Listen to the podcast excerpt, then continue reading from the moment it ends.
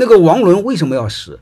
王伦什么时候死的？那个晁盖为什么要死？晁盖不死不可以吗？是谁把晁盖弄死的？你们把这些看明白，是不是很多事都看明白？包括一些宋教仁为什么死了？其实背后就是产权不清晰。那俩伙计虽然是创始人，王伦虽然是创始人，晁盖虽然是创始人，为什么宋江上山晚，宋江成了大哥？其实就回答一个问题：这家公司谁说了算？这家企业股份是谁的？按股份来说，王伦是百分百大股，但是后来你会发现一个问题，那控制权他说了不算，股份是你的，你说了不算，为什么？弟兄们是我的，团队 是我的，这不就乱套了吗？那你怎么办？那你只有死掉。所以最好的结局就是同股同权，我有多大的话语权，我就有多少股份。我们从任何时候，你们都要注意。产权清晰，如果产权不清晰，股权不清晰，就是一会儿你的投票权多了，他的分红权多了，这叫产权不清晰。还有一个说不清楚是谁的谁的，又有隐名的，又有显名的，你又当初答应他了，又没有签协议，有的签了协议又是没有注册股东，等等等等的，这都叫产权不清晰。产权不清晰最大的麻烦就是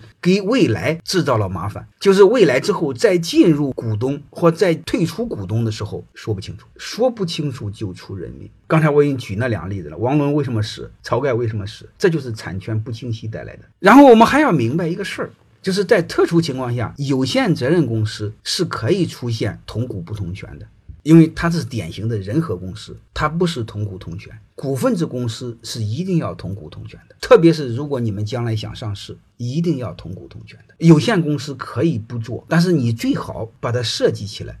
特别设计起来，就是你别和股权挂起钩来，你的股份很多事就好办。我不知道你能不能听明白。举例讲，另外一个姓马的马云的伙计，马云的伙计和蔡崇信是阿里巴巴的永久合伙人。